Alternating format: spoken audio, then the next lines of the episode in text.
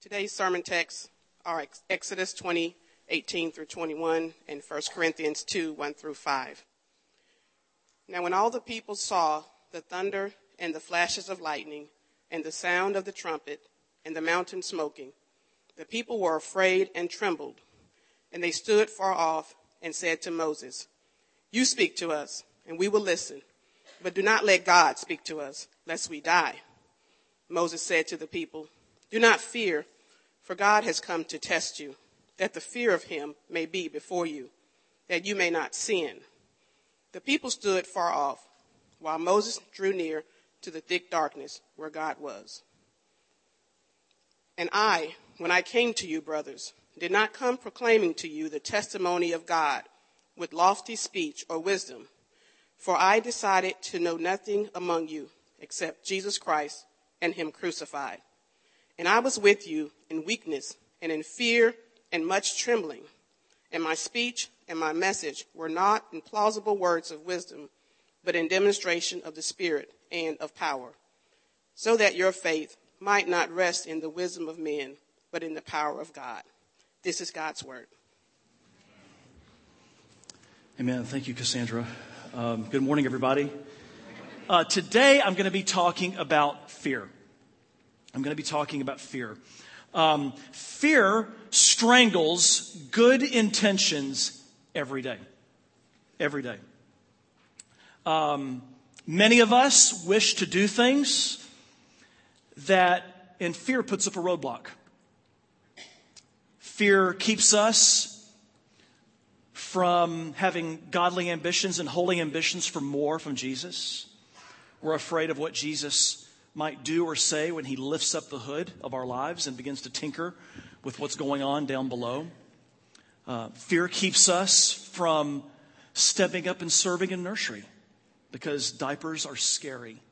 Uh, when I was the associate pastor of this church, I served once a month in the nursery, and the biggest terror was the prospect of changing a diaper. And then my wife said, Hey, we only let ladies change diapers. And I was like, Yes, thank you, Jesus. And so, uh, so that was great. I had some fear, some legitimate fear there because I can barely take my own kids. So, um, diapers, that is. Um, love my kids. Love you, kids. Um, fear keeps us from being bold and courageous. Fear keeps us oftentimes locked in insecurity. And fear gives us regret because we will look back one day and say to ourselves, why didn't I act more boldly, more bravely?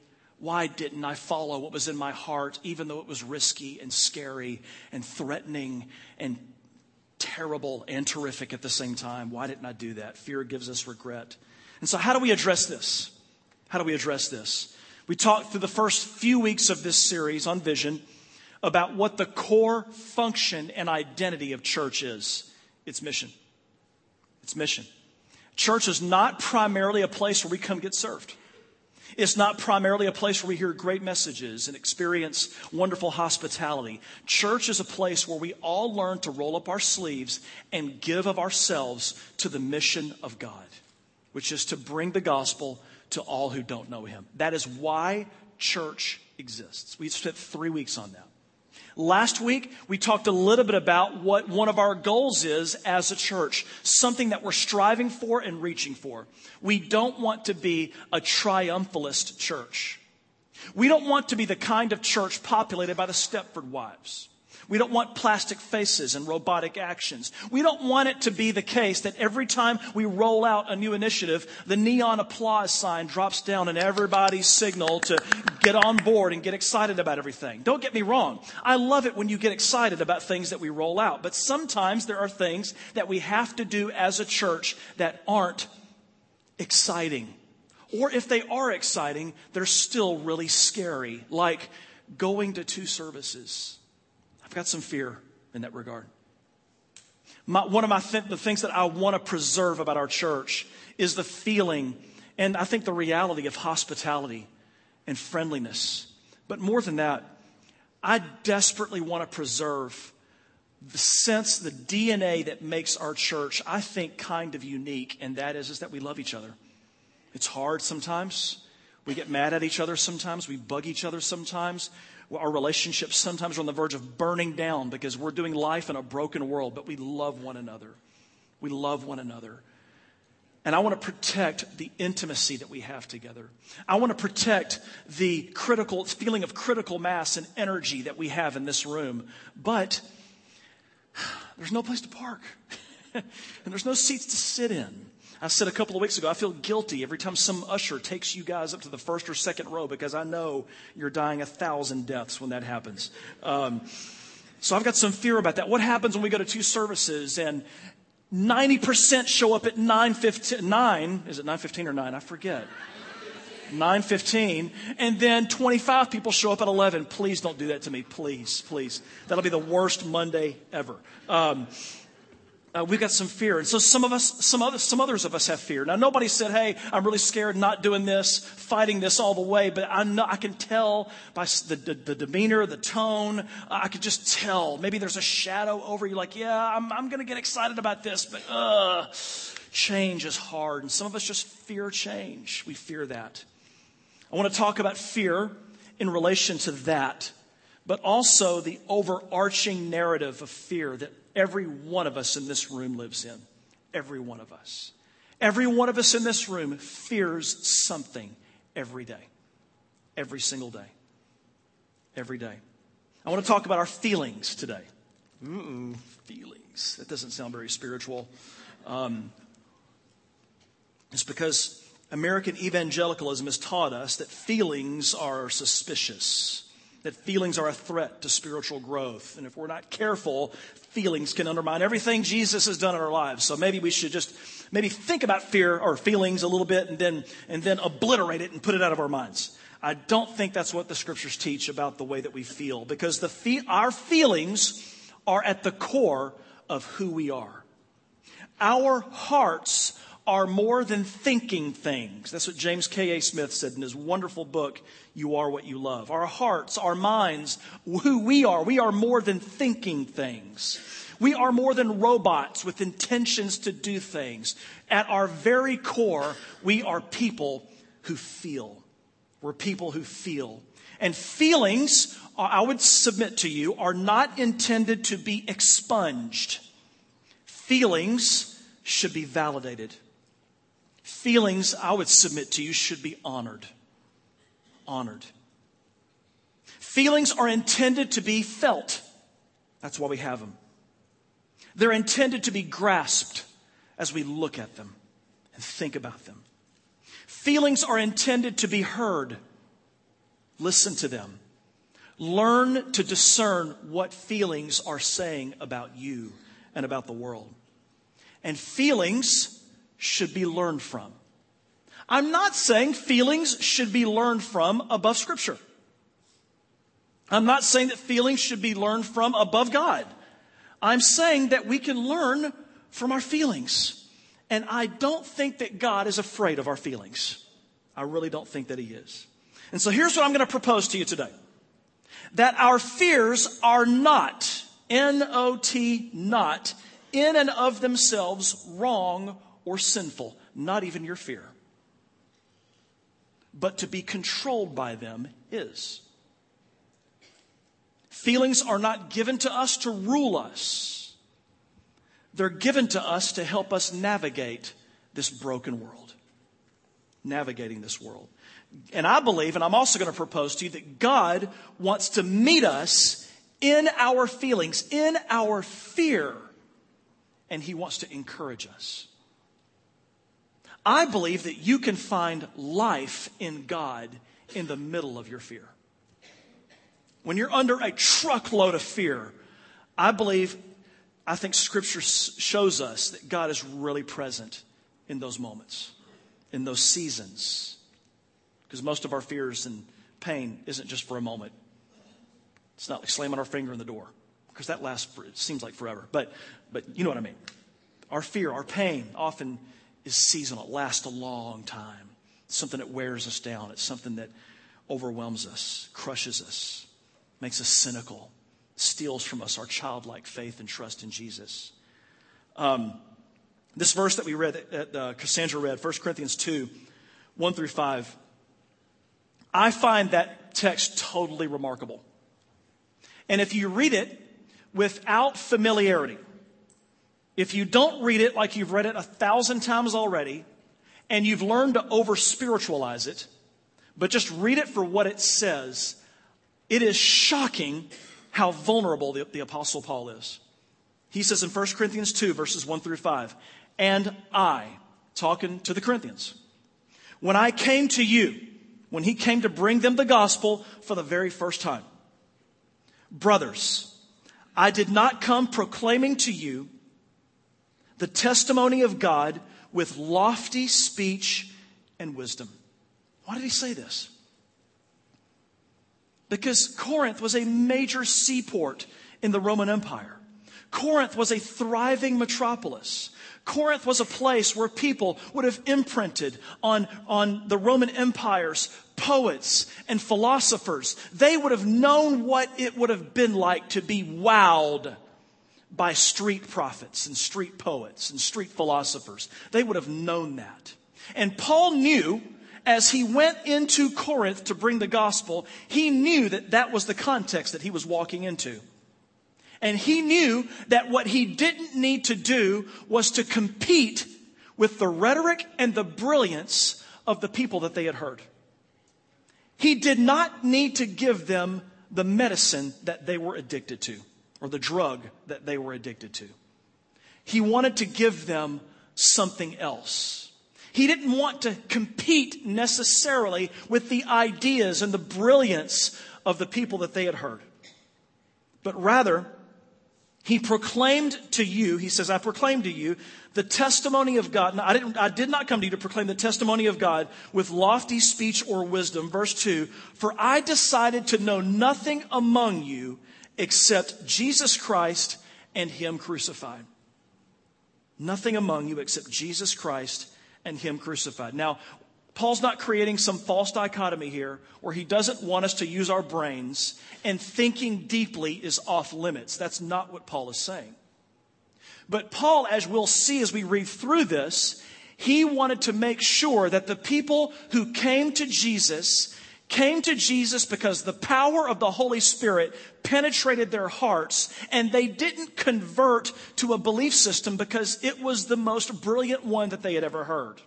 He wanted to know that they had been brought from death to life by the power of the Spirit. And so he went into the city of Corinth and he preached the simple gospel of Jesus Christ that's of him crucified. And then he says this in verse 3 Knowing this context, knowing that he would be judged as not being smart enough or not being as brilliant as other preachers and other poets and other philosophers, Paul admits this and he says, And I was with you in weakness and in fear and in much trembling. How many of your favorite preachers on television talk that way? Imagine me standing up here and saying to you that being with you guys gives me a feeling of fear to the point that I tremble. Not because I've got like this super spiritual, God is so holy and man, I just love him so much and I'm trembling before him in the fear of God, but because I'm afraid of you. I'm afraid that what, what you're going to think about what I'm saying. I'm afraid that you're going to judge what I'm saying as preposterous and reject it altogether. And I fear that. But I'm going to stand up here anyway and face my fears and preach Jesus and Him crucified, and whatever happens, happens. That's essentially what Paul is saying. I think that he's saying here. He is saying to them, I want you to know that I was scared when I was with you. I was scared. I think most people, not just in America, but in the world, because we've been taught that feelings are at best suspicious and at worst wrong, I think we've been taught to not speak this way, to not express ourselves this way. He says, I even felt weak because of this. I felt weak. I had no power. I had no leverage when I came to you. And he, and the, and the courage that Paul had was he chose to do that because Paul had the mind to go toe to toe with these philosophers. But he chose to make himself weak so that the power of God would shine through the simple gospel of Jesus and him crucified. He chose to be weak, which led him to feel fear and he trembled.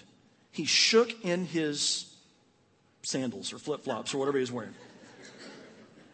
And my speech and my message were not plausible words of wisdom, but in demonstration of the Spirit and power, so that your faith may what?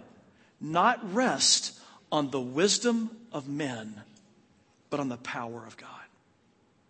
I wanted your faith to rest not on my brilliance, but on the power of Jesus. Think about that the next time you walk away going, you know, that was an okay sermon. I mean, if it's heretical, you should be really concerned about that. But I'm talking about when you're not wowed by the message. Had a dear friend reach out to me this week. He was hurting. He had some folks leave his church because he was told that when he preaches, he's not convicting enough. He's not convicting enough.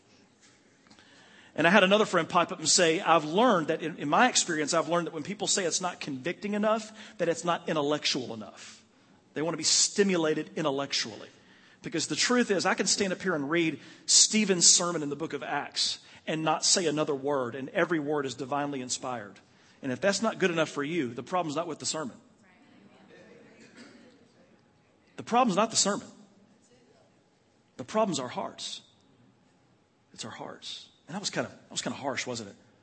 I don't take it back. I think it's good. So. Um,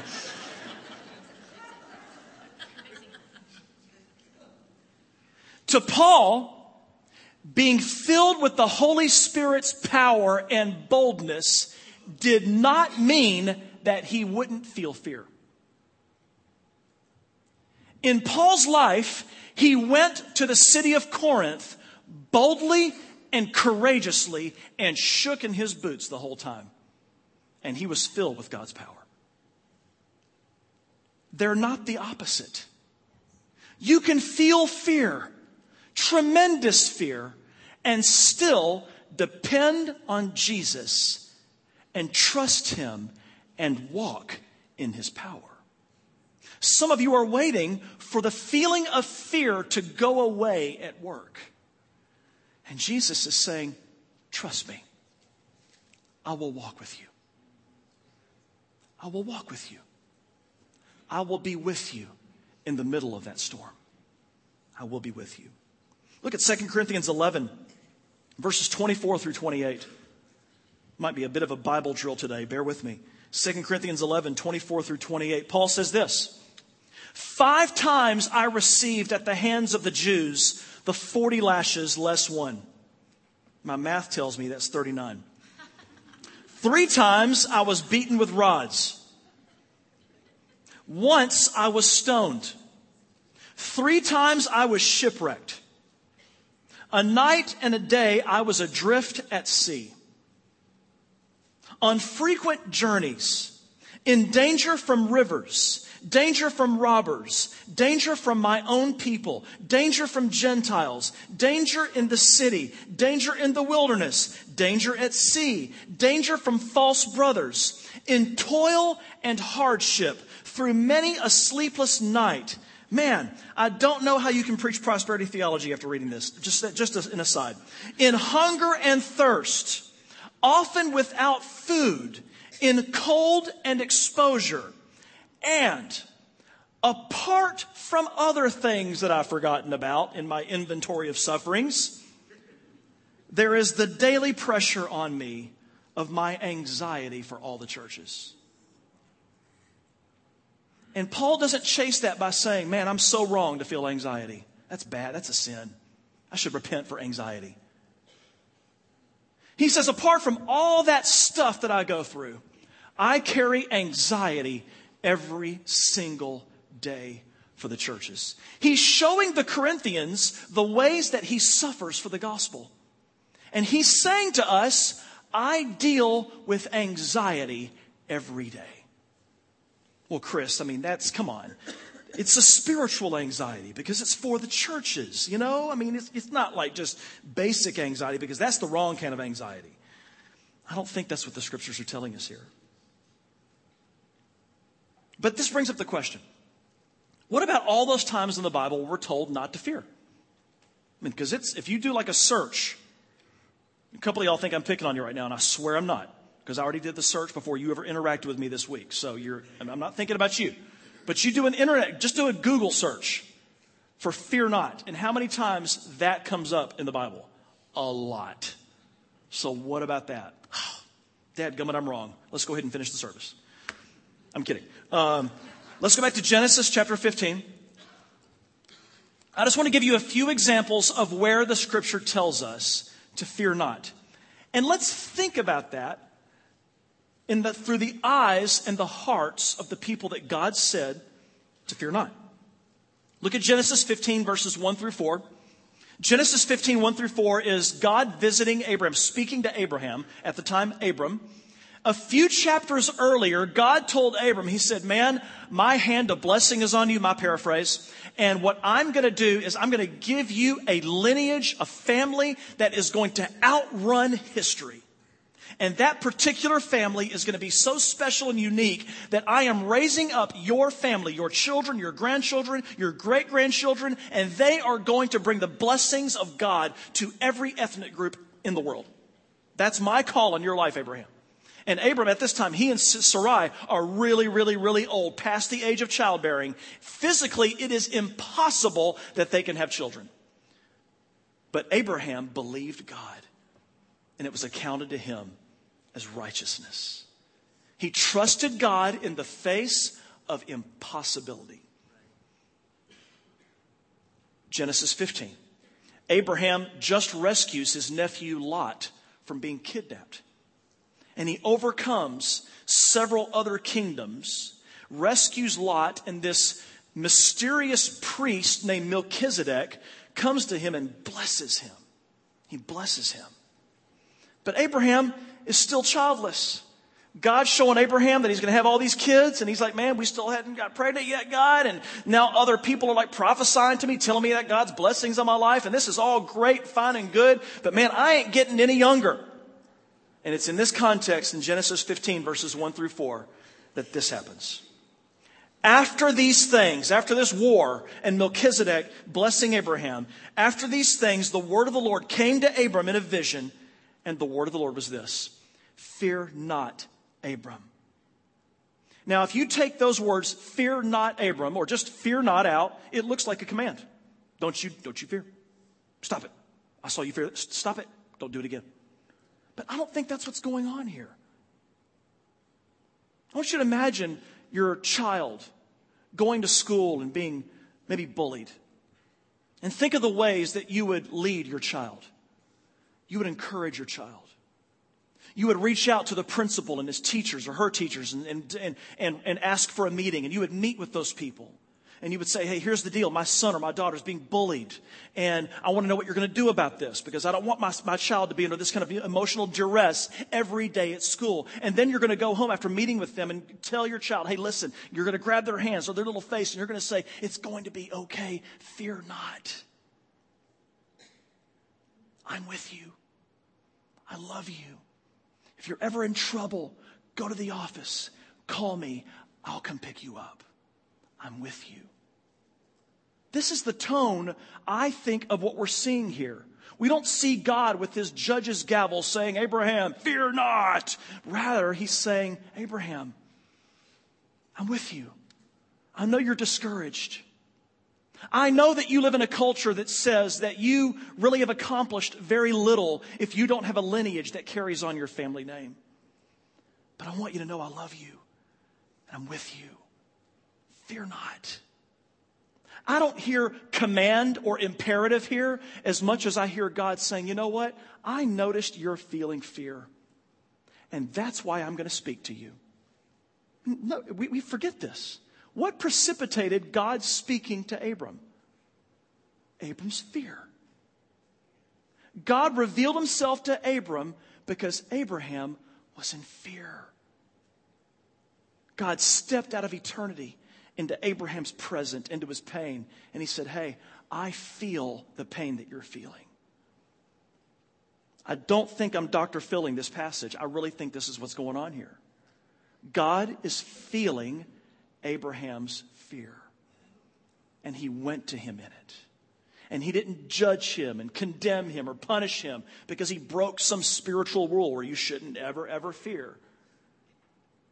He simply wanted Abram to know, I'm with you. You look at Genesis 26, verse 24. The same thing happens to his son Isaac. Isaac, he and his wife can't have babies either. And God comes to him in his fear and says, Fear not. I am with you and will bless you and multiply your offspring for my servant Abraham's sake. Fear not, Isaac. I'm with you. That's Genesis 26. And then you go to Genesis 46. Genesis 46. Then he said to Jacob, I am God, the God of your father. Do not be afraid to go down to Egypt, for there I will make you into a great nation. Why would he feel fear of going down into Egypt? Because the vice president of Egypt kidnapped one of his sons. What if God told you to go do that? Go to the place where your, one of your children was kidnapped. I'm going to bless you there. That doesn't sound like something I wanted to hear in my prayer life, Lord Jesus. I want you to tell me something else, like you're going to give me the cattle on a thousand hills. But that's not what God said to Jacob.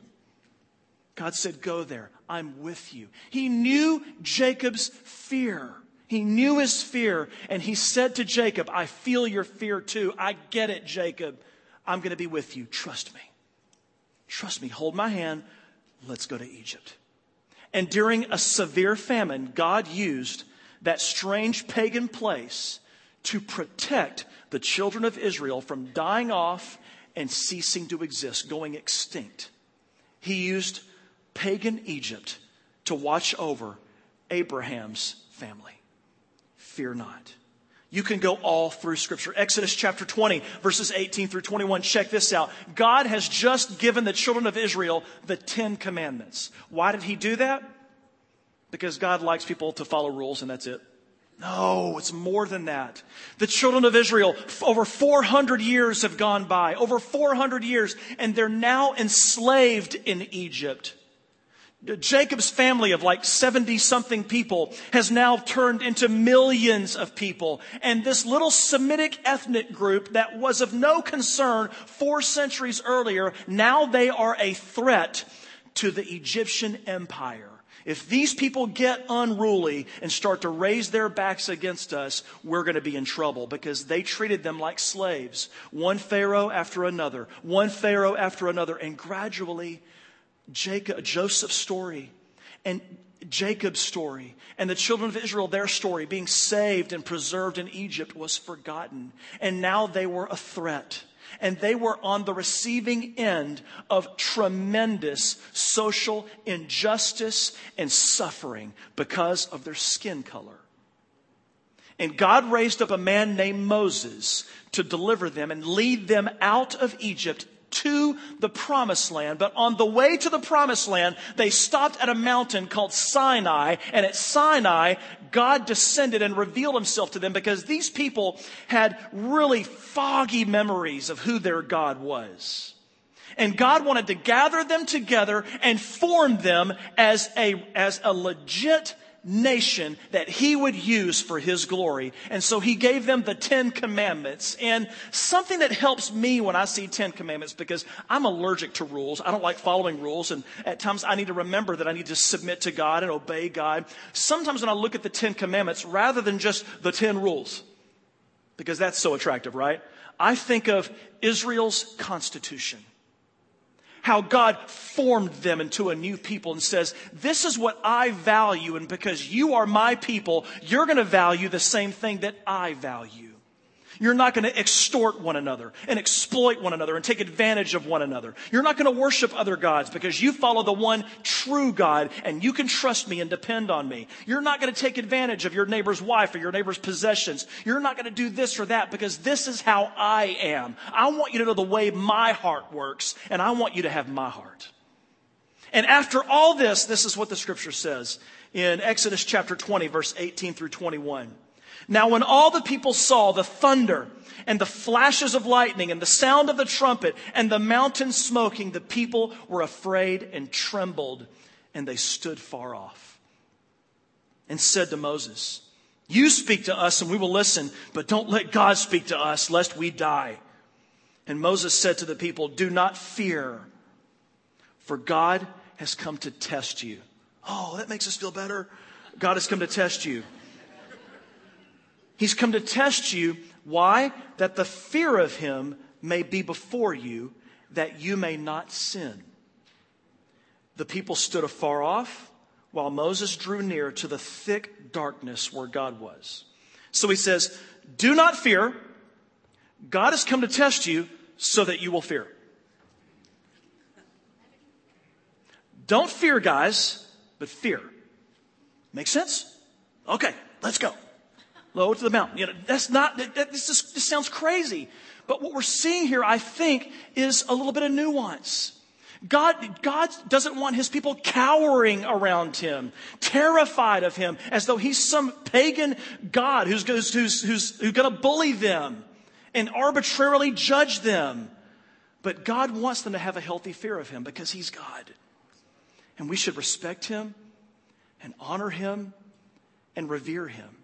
Now, I want you to put yourself in their shoes for a second. Because what does God do to reveal himself to his people?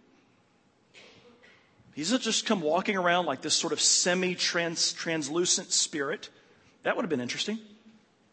How does he reveal himself? Thick darkness descends on an entire mountain in the middle of the day. There's no shadow being cast on the mountain. Thick darkness descends on a mountain. All of a sudden, they hear roaring thunder and flashes of lightning, and they hear a trumpet blast. They're looking around. Nobody's got their instruments out. I mean, it's, there's this incredibly loud trumpet blast. Why did all this happen? Could it be that God wanted to create a visceral response of fear in them? He wanted them to fear.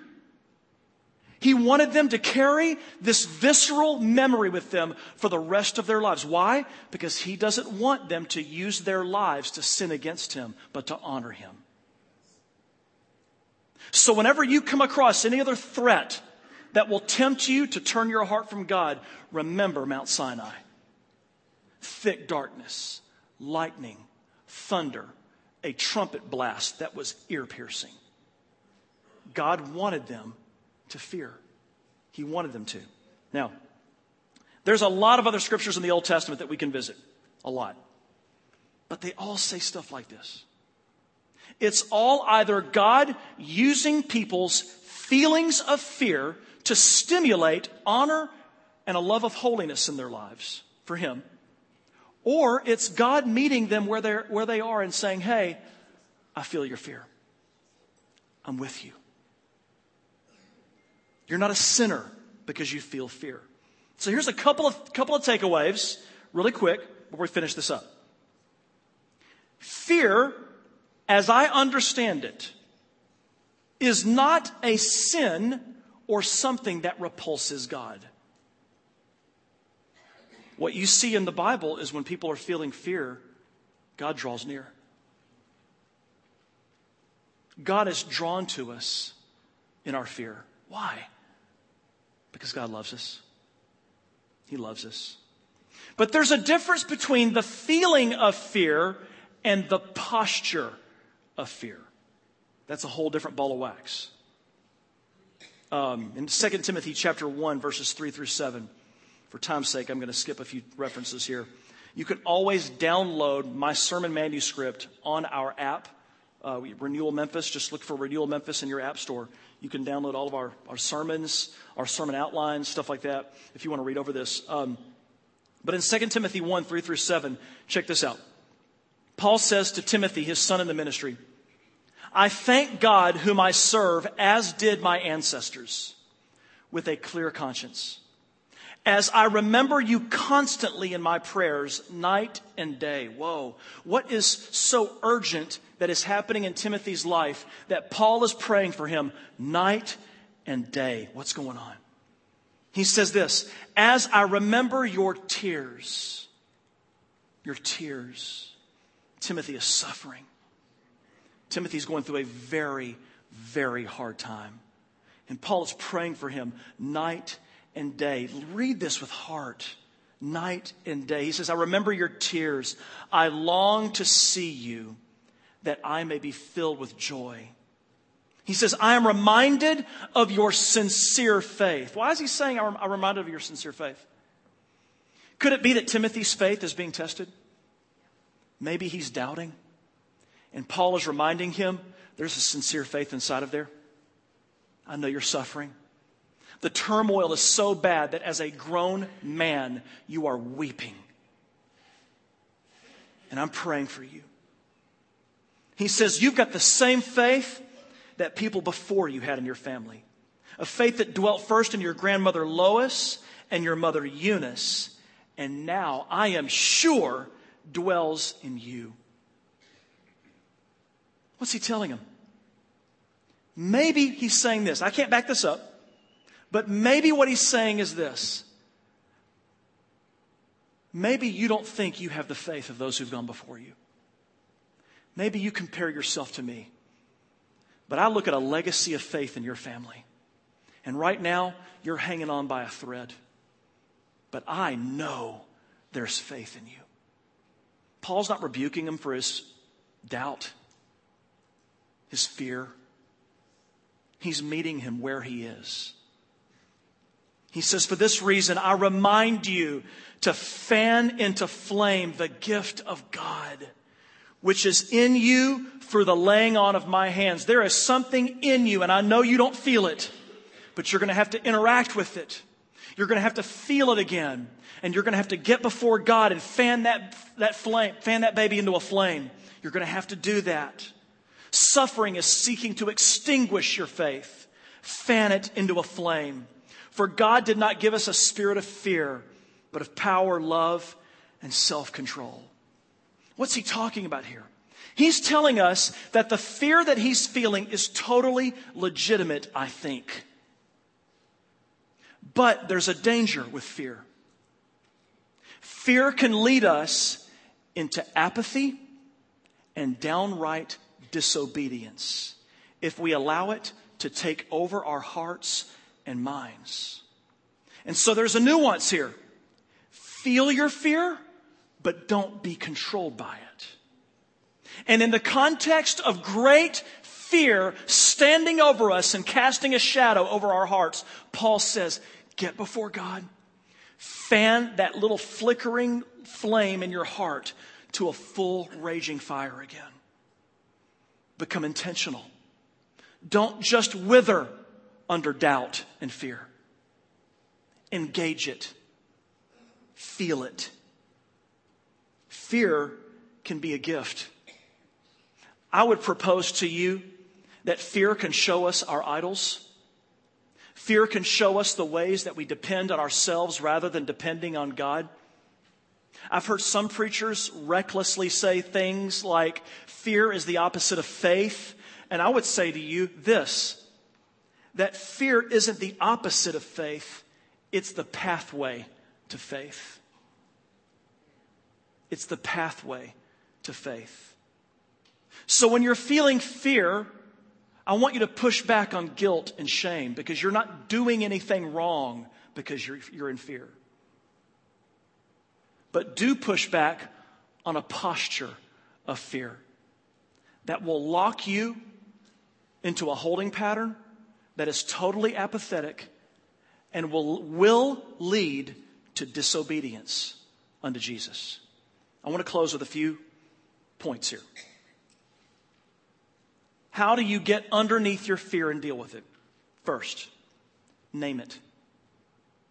Instead of suppressing it, ignoring it, name your fear. Say it out loud. I am in fear of this. Paul said it. When I came to Corinth, I was in fear and weakness and much trembling. He said it out loud. Say it. I am in fear of this. Maybe it's fear of rejection because you know God's leading you to share, share the gospel with somebody in the workplace and you're really scared that that person might reject you and, and ridicule you. That fear is not just going to vanish, but Jesus will be with you through it. Maybe there's fear of the unknown, sickness, tragedy. And so you've embraced a life of isolation because, man, the news just paints a picture of Memphis that's scary. Maybe, seriously, you're afraid of serving in our church. Maybe you're an extreme introvert and standing at a door and handing somebody a bulletin and saying, Hey, welcome to Renewal. I'm really glad you're here today, terrifies you. I'm not saying everyone who's an introvert needs to go greet.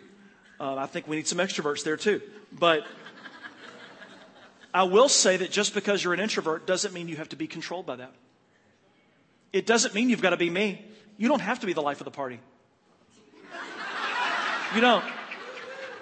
You don't have to be Mr. Excitement when you walk in a room. That's actually not authentically who I am. Ministry has just done that to me, and I will never forgive ministry for it. Um, maybe you're afraid of diapers or new people or awkward moments. Maybe you don't want to serve in the parking lot ministry, not because your heart's hard to guide, but because you're just afraid of being really cold or really hot in the summer. And you know what? It's okay that you fear that. It's okay. It's okay. Most of us in this room, I think if we were honest, a lot of the things that we do in our lives, we do not because we're really, really excited to do that. We feel fear and we face our fear because we know it's the right thing to do.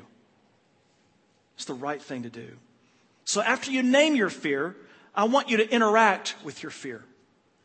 I want you to remember and say to yourself that the feeling of fear is not sin. You're not in sin because you feel fear. That is a normal reaction to living in a tragic world. I want you to ask questions like this What is my fear telling me about me? What is my fear saying about my idolatry and my impairments and my codependency, my stubbornness? my hard heart? What's my fear telling me? What is my fear showing me about all the ways that I don't really trust Jesus?